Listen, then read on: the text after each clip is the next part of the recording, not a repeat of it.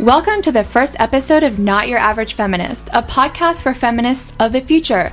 We may not be your average feminist today, but tomorrow we will be. I'm Amanda Elliott.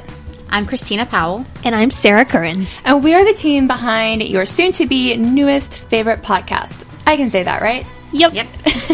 Okay, good. All right, let's get down to business.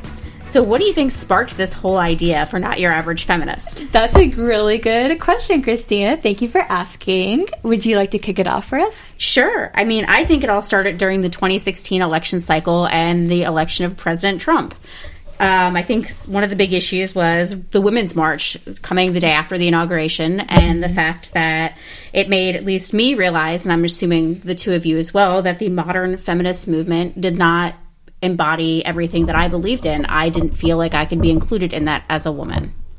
Yeah, I think that's so true. And I think a lot of us felt the same way. Even, regardless of your thoughts on Trump, whether you liked him or voted for him or didn't or whatever, that whole Women's March, at least for me, was a turning point in how I identify as a woman in America, what I believe, and do these women marching in the streets and, the leaders of the march themselves, do they represent me? Yeah. The 2016 election really fractured relationships all across America. I felt this in all of my relationships with friends back home. A lot of my liberal friends. But when Trump actually won, despite everyone saying he wasn't, I know. It broke America, and we've never been the same since. Yeah. I haven't been the same since. And especially women, I feel like. Not to discount everyone else, but I think women have a special place in this narrative, just, by virtue of, Christina, what you were saying, the Women's March coming the day after the inauguration, and how women were supposed to be so outraged, and maybe a lot of them were, but, a lot of them also voted for Trump, and what did they get for it? They were shamed and mocked and ridiculed and called really, really mean names. Yeah, no, seriously. So, I mean, just speaking for myself, I didn't feel like I was welcome in the Women's March, and, not to go back so far into the past, but for me anyway, and I think for you guys as well, that's what really sparked this idea. I went into hiding after 2016. No. Yeah. So it all started, I guess, with that. And, I felt really passionate about this at the time. And so I think it was the day after the Women's March in 2017 that I did what I do best, and I went and started a Facebook page. So I started a Facebook page called Not Your Average Feminist, and it first just started out as an outlet to, let's say, just post a counter narrative and try to gather like-minded women together who felt disenfranchised or discouraged or upset or not welcome in the current feminist movement, and just felt, as I was feeling, disappointed in it. And so I really wanted to create a place where we could come together and kind of talk about these things and put a different narrative out there that, hey, not all women are marching in the streets, not all women want abortion on demand, not all women want gun control, not all women want, a minimum wage hike or whatever the issue is. We all don't think alike, and I wanted just an outlet for that. So that's why I started the page in 2017, and talking to you guys about it, it just kind of grew from there. And I think one day it was why not start a podcast? So here we are. It took 2 years to get there. I know. I know. It did. Almost 2 years. Yeah, you're right. Conservative women writ large, I joked earlier, I went into hiding. We really just formed underground support groups where we just spoke to one another, and we shared our feelings, our raw emotions, because it was really conflicting, because we're recording this out of the suburbs of Washington, D.C., and, there's probably three other women in this neighborhood who think the same way we do. Probably not even. Exactly. And I think, so as a minority opinion influencers up here, you learn how to be bipartisan and how to appreciate speech of everybody else and how to hold your tongue and be civil when you're having political debates. But the rhetoric just kind of was turned up a lot. It was scary. Yeah.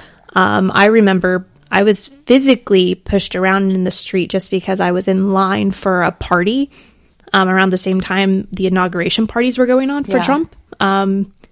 And that was scary, to be physically touched by someone and have people run up alongside of you. So outraged that you were like even attending an inauguration. The names insane. I was called was just outrageous. Yeah, that's crazy. So like it's violence was kind of like what really sent me into like this spiral where I started to doubt myself, my beliefs, my own opinion of myself. Mm-hmm.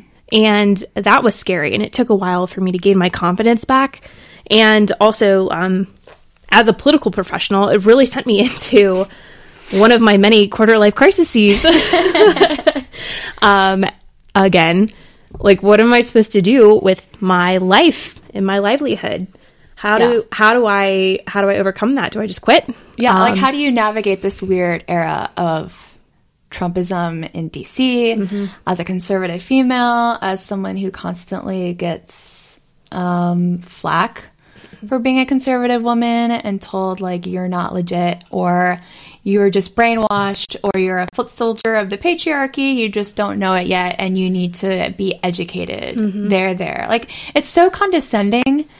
And that's what really kind of gets me the most, like, day in and day out, is the condescension and the like, oh well, you're just too stupid to realize that you are just a foot soldier, and let us help you get there, young lady, mm-hmm. because you have a lot of learning to do. Yeah, to be told you're uneducated. Yeah. The worst, I think, is that it's women doing this to other women. It's not men saying this about women. It's women saying this to other women. One of my friends told me I was a racist, and she hoped I burned in hell. So we don't talk anymore. Yeah, I was going to say, still a friend? No, not a friend anymore. But it was, I mean, the number of times she called me a racist. I mean, and I have friends that are liberal, and my best friend's liberal, and she doesn't care at all that mm-hmm. what my opinions or where I work or what I do for a living or anything.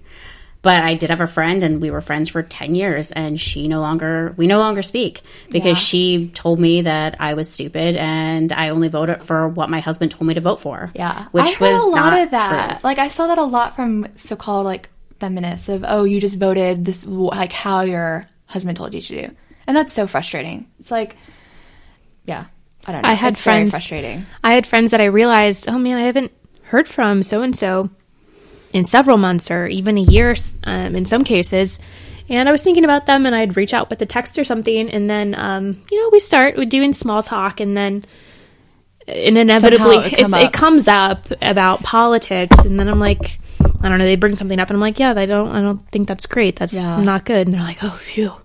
You're not crazy. Yeah. And I was like, were you worried that I was like a weirdo? And they were basically like, yes, and I was scared to talk to you. And I was like, that was a friendship that could have just like completely gone on forever had I not reached out. And just the assumption that there's bigotry, hatred, racism, sexism, mm-hmm. All of these isms that are not good. Yeah. So we've been mulling over a lot of this for the past year and a half, I would say. I know the three of us have had a lot of conversations about it. We definitely think that there is a lack of good voices talking about this, and that's part of the other reason why we wanted to start this podcast, is just who else is out there kind of providing an alternate narrative. I know there are a lot of like strong, good conservative female voices, or just voices that don't fit the current feminist mold, I guess mm-hmm. I should say. But they're not really taken seriously, and that's what's frustrating. Or like there are good ones. You have Mary Catherine Ham, you have Essie Cup, great. You have, I'm now going to forget all of these people that I think are great, but they do a really great job of conveying what a conservative woman is, what a strong, confident, smart, well-spoken conservative woman is. However, there are so few of them, and mm-hmm. we take the perspective of more voices is not bad, because in reality, people just think there are tokens. Yeah. And so it's like, oh, cool, there are the 5 Republican women that you see as pundits on a non-Fox News station, and those are the only ones that exist. Mm-hmm. No, and there needs to be more thought leaders creating podcasts, going on TV, writing op-eds, getting involved in their local community. Really, women just saying, like, it's okay if you don't buy into this progressive agenda, you can still be a feminist, which I think we can all agree on. And, you know, we want to be part of the feminist movement. We obviously want equal rights for women. I believe in that very much. But I believe that, and I also don't buy into a lot of these progressive agenda items, and I feel like that is what disqualifies us sometimes from being part of the feminist movement, and it's disappointing. So yeah, and I was gonna say, especially now coming right off of the midterm elections, there were a lot of think pieces. They're still fresh in the news cycle. You can refresh, and you'll find them in all of your news feeds of feminist women telling conservative women that they have a lot of learning to do. I know that's tongue-in-cheek, and I know that's meant to be, well, who knows what their intentions are. The point is, I take personal pride in saying, okay, I do have a lot of learning to do, so let's dive right in. I want to know all about your thought leaders and your ideology and the mission that you have, and I suspect that there's a lot that we share in common, but I'm going to want to, like, really dig in there. And then just like, I have a lot of questions for feminists writ large. Like, why can't I be a part of this just because I vote Republican? Like, let's talk about it. And I feel like the narrative over the last 15 years has really changed within the feminist movement. I've taken women's studies courses as well as women in American history, and I don't feel like it was as progressively biased as it is today. I feel like if I were taking a class like that now, I would be very, very uncomfortable and very excluded from a class. I would have probably dropped it immediately, whereas I took multiple classes as a college Republican. So it's very, very different in the world that we live in right now in comparison to what we were 10 years ago. Yeah. Yeah, I would agree. And also, just to piggyback a little bit on what Sarah was saying, we do want to learn. Like, that's kind of why we're here. We want to understand the current feminist movement as much as we want them to understand us. So maybe we can finally start to have a dialogue and work together on things that we all agree on, like equal rights for women. So let's talk about what those rights are and how we can get there.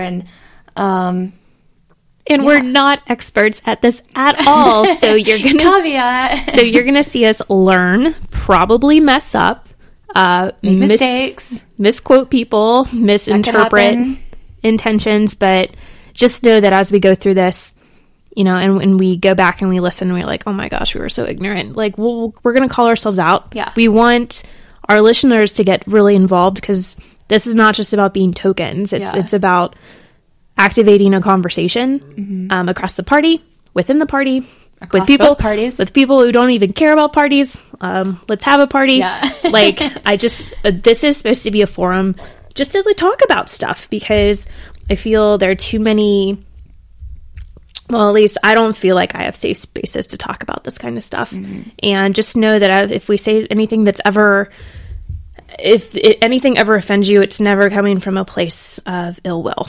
Yeah. And we want to learn and we want to grow. And part of doing that is going through these kinds of exercises. So we're putting ourselves out there, and we want to hear back from you.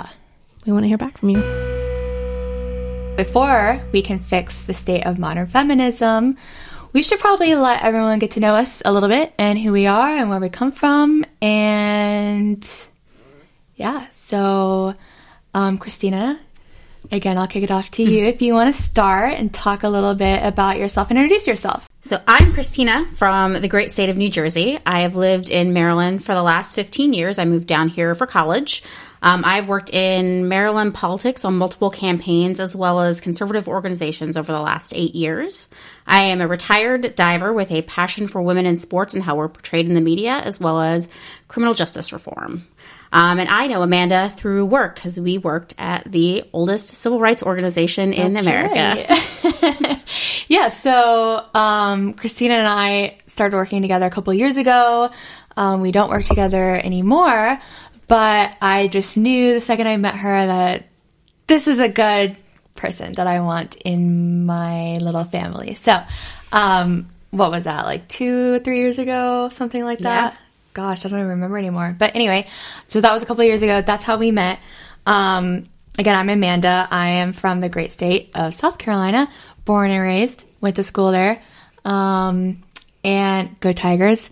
And I moved to DC literally like 2 days after I graduated college, and I was just like, boom, I'm out of here. I'm going up to DC. I'm going to change the world. Not really. But I started working in journalism, did that for a little bit, went over to the dark side, did PR comms. I basically been working in the what we like to call the conservative political world for the last almost 10 years. And it's been great. I've learned a lot. I'm really passionate about women in politics and female voices and how we're represented, as well as some pet issues here and there, which we'll get into later. But that's basically my story in a nutshell. And I know Sarah, our lovely third member here, because we went to high school together. And so that's how I know Sarah. And I'm very happy to be able to bring all three of us together to do this podcast and this project. And Sarah, take it away. Yeah. Like Amanda mentioned, we met freshman year, so sixth period, PE bus. And I can't remember who sat down next to who, but we became seatmates and instant best friends. And we bonded over all of our favorite passions like politics and our love for You've Got Mail. I know. Crazy.